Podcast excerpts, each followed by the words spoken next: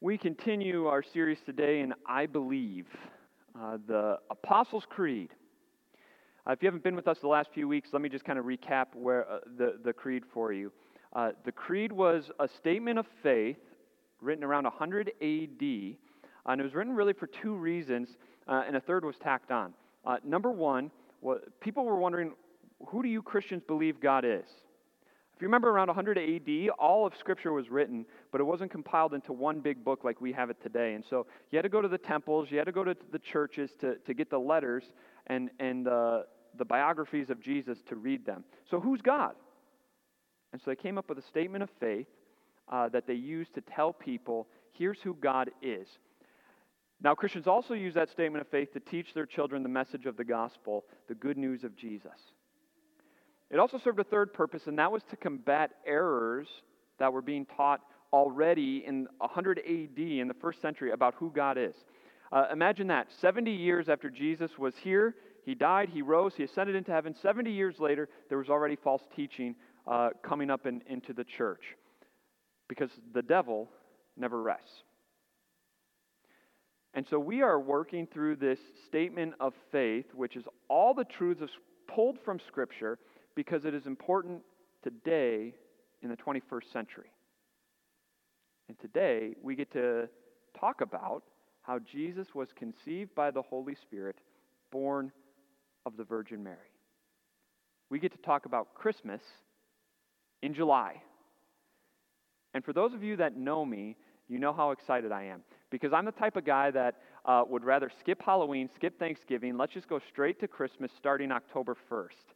Uh, for those who really know me, uh, you know that uh, once or twice in July, I listen to Christmas music just because I, I feel the Christmas spirit come on. Uh, and, and Anne comes in and hears me listening to it and then says, Come on. it's 4th of July. it's, it's 100 degrees outside. Do we really need to be listening to Christmas music? I'm excited because we sang, Oh, come all ye faithful. I'm excited we get to look at Christmas, but I hope you are too. Because when we talk about Christmas during the Christmas season and what happened at Christmas, it can sometimes get lost in the shuffle. Because the Christmas season is busy.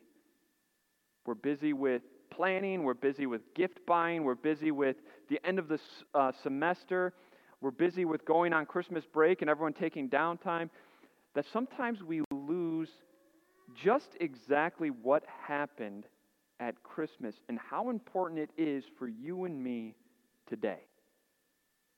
And so let's dig into Luke chapter 1. Let's open up to those familiar words. If you have any church background whatsoever around the Christmas season, you probably know these words. They're familiar words, uh, words that we could probably recite. But let's dig in and see exactly what it means for you and me today. We're in Luke chapter 1. We're starting with verse 26. In the sixth month of Elizabeth's pregnancy, Elizabeth is Mary's relative. God sent the angel Gabriel to Nazareth, a town in Galilee, to a virgin pledged to be married to a man named Joseph, a descendant of David. The virgin's name was Mary. The angel went to her and said, Greetings, you who are highly favored. The Lord is with you.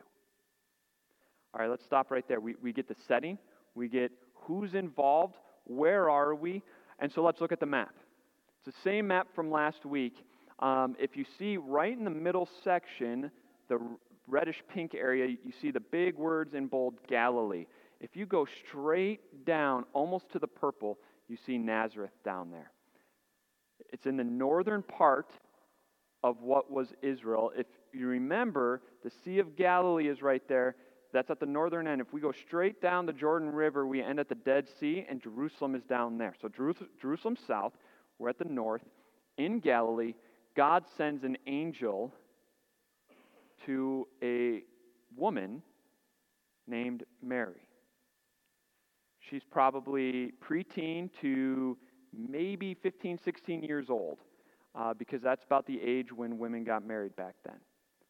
She's young. She's in Nazareth, minding her own business one day, when God sends an angel. The angel Gabriel, and he comes with a message. Greetings, you who are highly favored. Literally in the Greek, you who are highly graced. Graced. The word's charis, which means grace. The Lord is with you. And every time in Scripture when, when an angel appears, how, what's the person's reaction?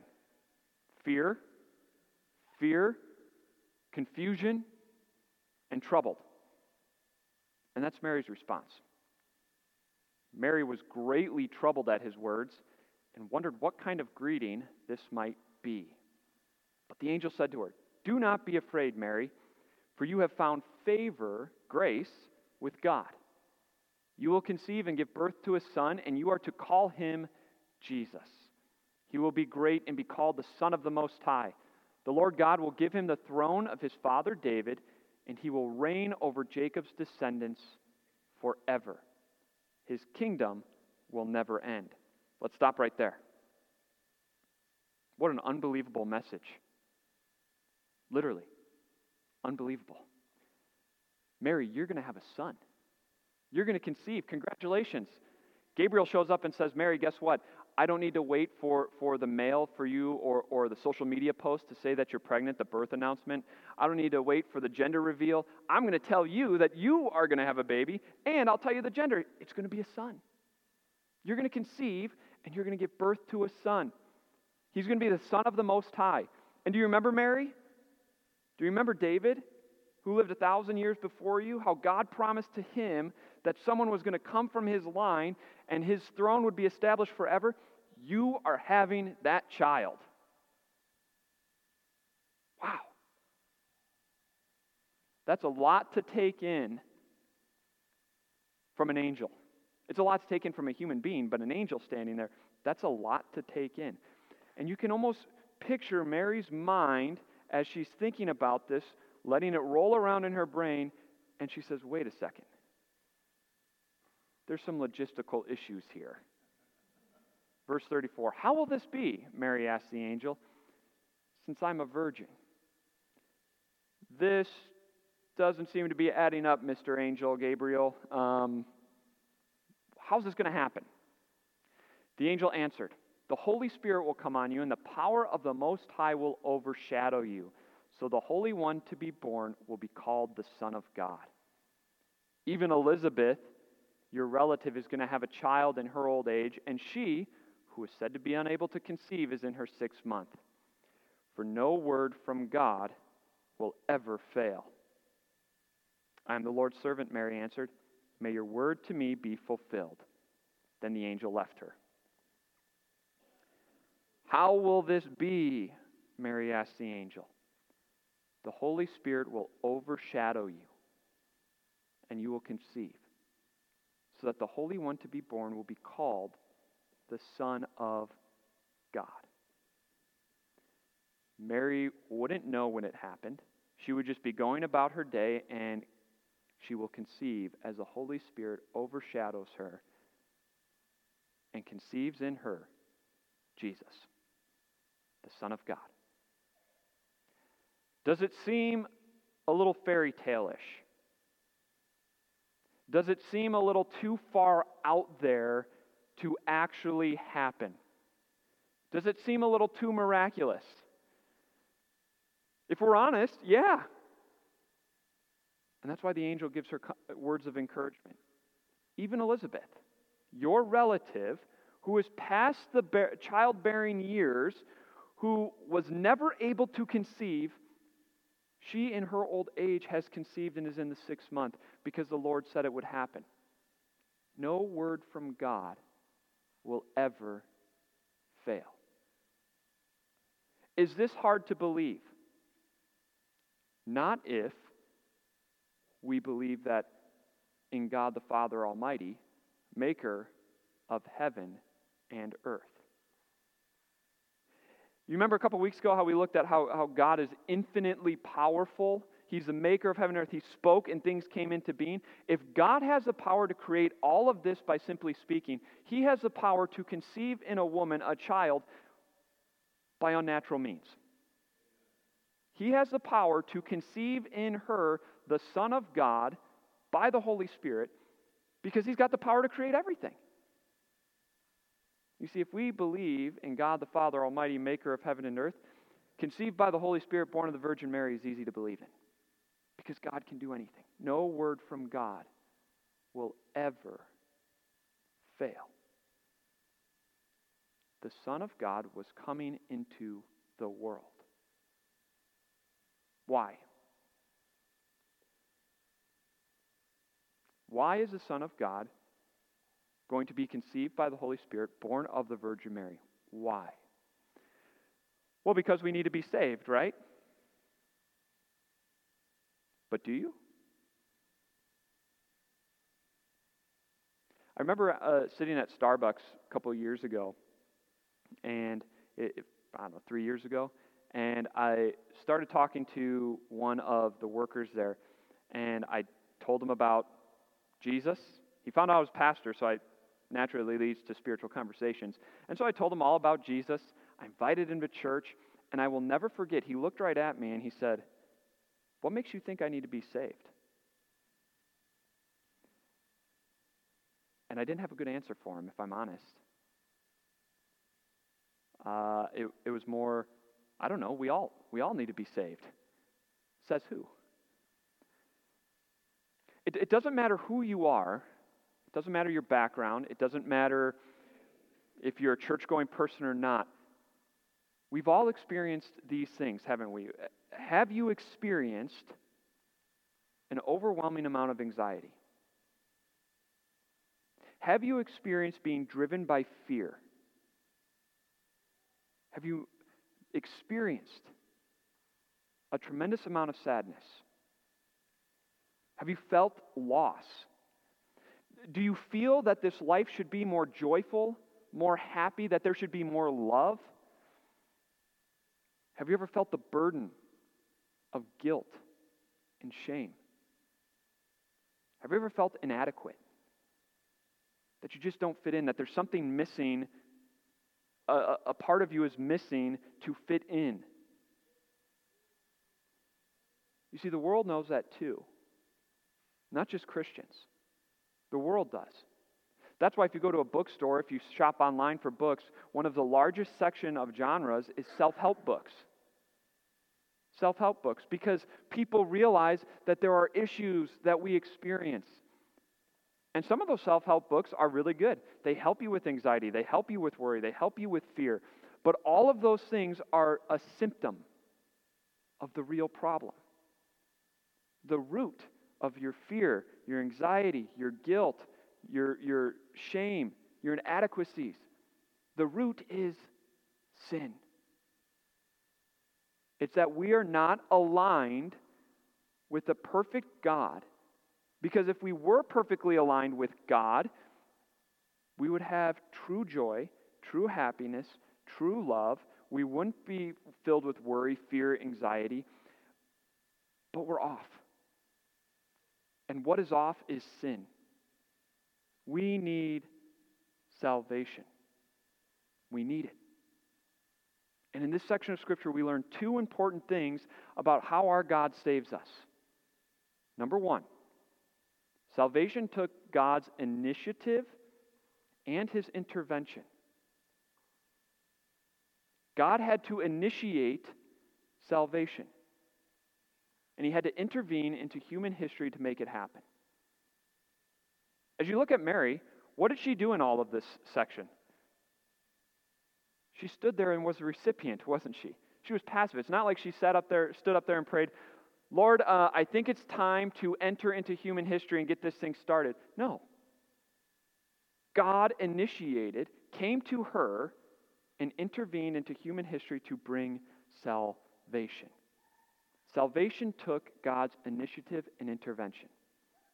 He had to intervene. It's what I wish she would have done. When I was at Martin Luther College, getting my bachelor's degree. Uh, I had a really weird desire one day, and the desire was to go and work out. Now I work out, but in college, that was not part of my hobbies, let's just say that. It wasn't part of my desire whatsoever. And so it was weird that this one day I have the desire to go and work out. And so I go to the weight room. It's 2 in the afternoon. I'll never forget it. I walk in. Nobody else is in there except for the woman who's sitting behind the counter. And so as you walk into the gym, you walk in, there's a wall right here. Here is the reception, and then to the left is every all the workout area. And on the wall right here is a wall of mirrors. And so I go in and I decide, I don't know why, but I decide I'm going to bench press this day. And so I go way down at the other end from reception and I put on 25 pounds on one side, 25 pounds on the other, thinking 50 pounds, no big deal, right? So I sit down on the bench and I look in the mirror and I can see the woman at reception. And if she were to look in the mirror, she could see me. So I sit down and I pick up the bar. One, two, three, and I'm stuck. the barbell is on my chest and I cannot move this thing. And I sit there and I think, oh no, what am I going to do? I peek out around the bar, looking into the mirror, pleading this woman at the desk to look. Nothing. The music was so loud that even if I said anything, she wouldn't have been able to hear me. And so I'm pleading, please look, please look. Not happening. So, how am I going to get this thing off of me?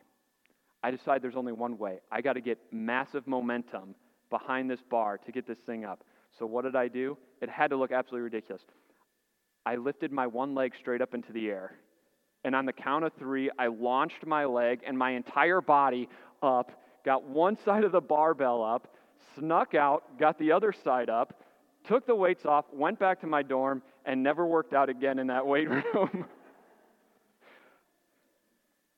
if only she would have initiated some saving there and intervened into my workout. Wouldn't have hurt my feelings. She could have done it, would have been fine. Sin is a lot heavier than 50 pound barbells and dumbbells. The weight of our sin has pinned us to the ground, and there's no amount of momentum that you and I can use to get it off of us. There's no amount of squirming, there's no amount of moving around. It has pinned us, and we need salvation. We need someone to initiate and intervene to lift sin off of us. Otherwise, it will drag us down to hell. And that's what we see in Luke chapter 1. God initiates and intervenes into human history to bring you and me salvation, to lift that bar of sin off of us and nail it to the cross. God initiates and intervenes into human history to bring us salvation. And it's exactly what we needed. Salvation took God's initiative and intervention. We also learn one other thing about salvation here. Salvation took Jesus to be true God and true man. Salvation took Jesus being conceived by the Holy Spirit, born of the Virgin Mary. He had to be both. This isn't the first time in Scripture that, that God told us this very fact. Isaiah chapter 7, he says the virgin is going to conceive and give birth to a son.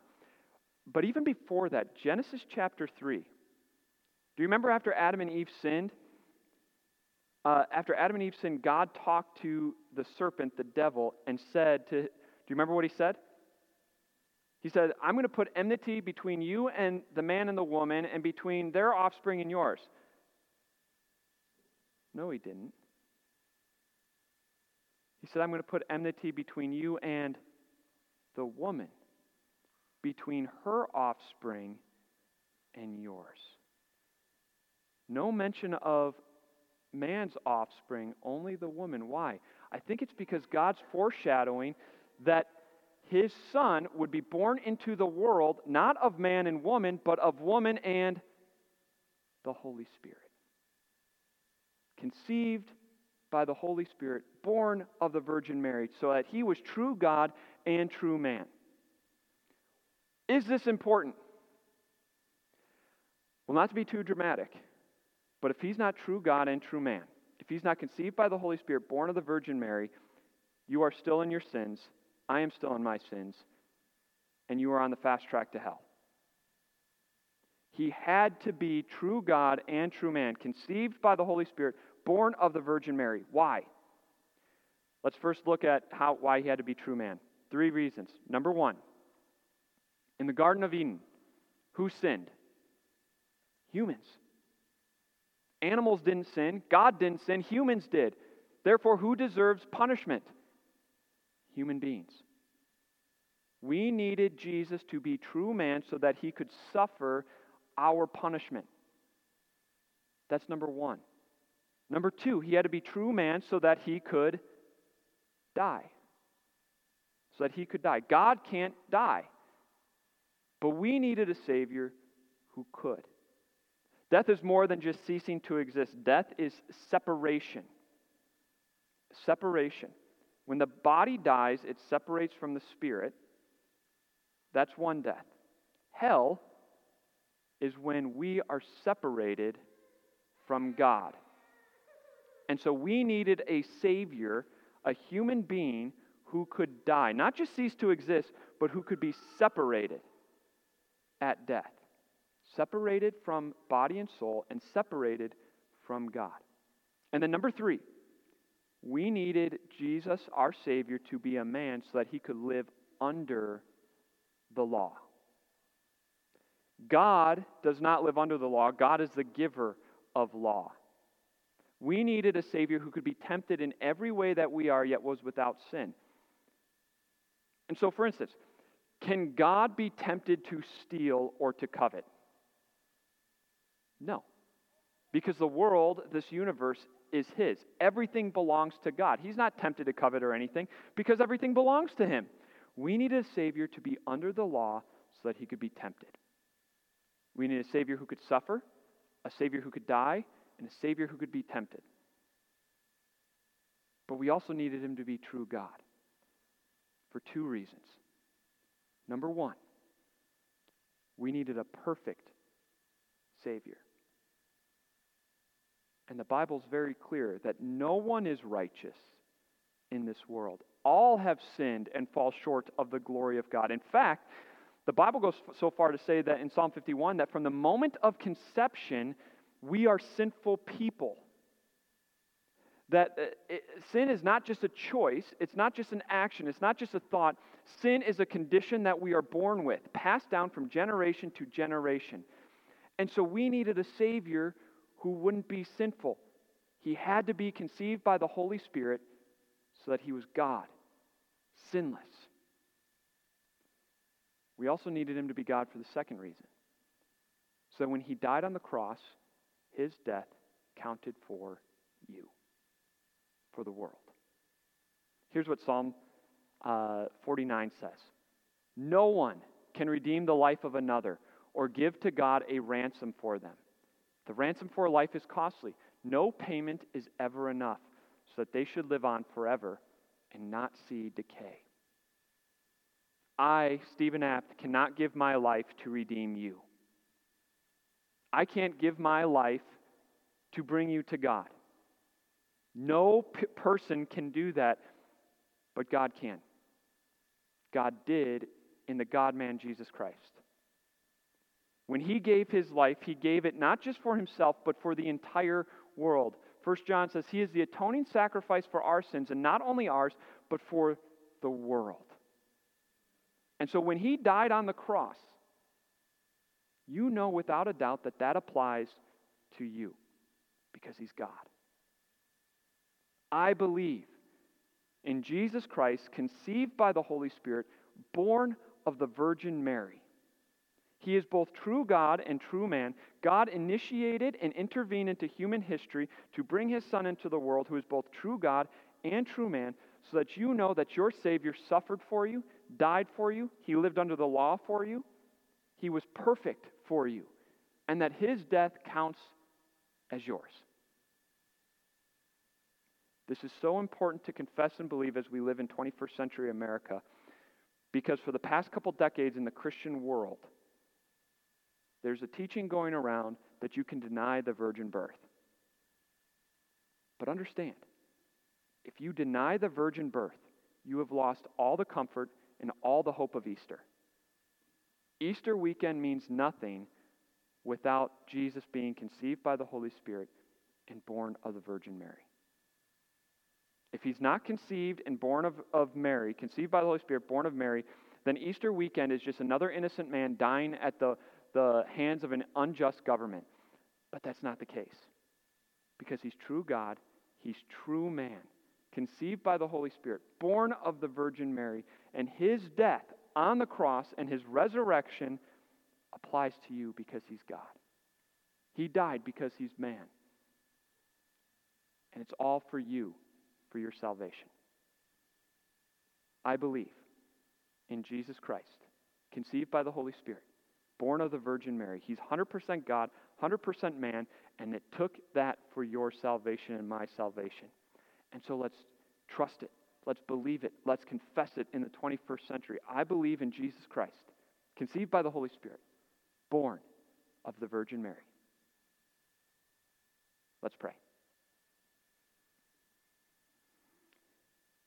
Dear Jesus, what amazing grace you have for us, that you would be conceived by the Holy Spirit, born into this world as a human being, that you would come into this world and, and be killable, malleable, uh, squishy like us, the, that we could die, that you could die, uh, all because of your love for us.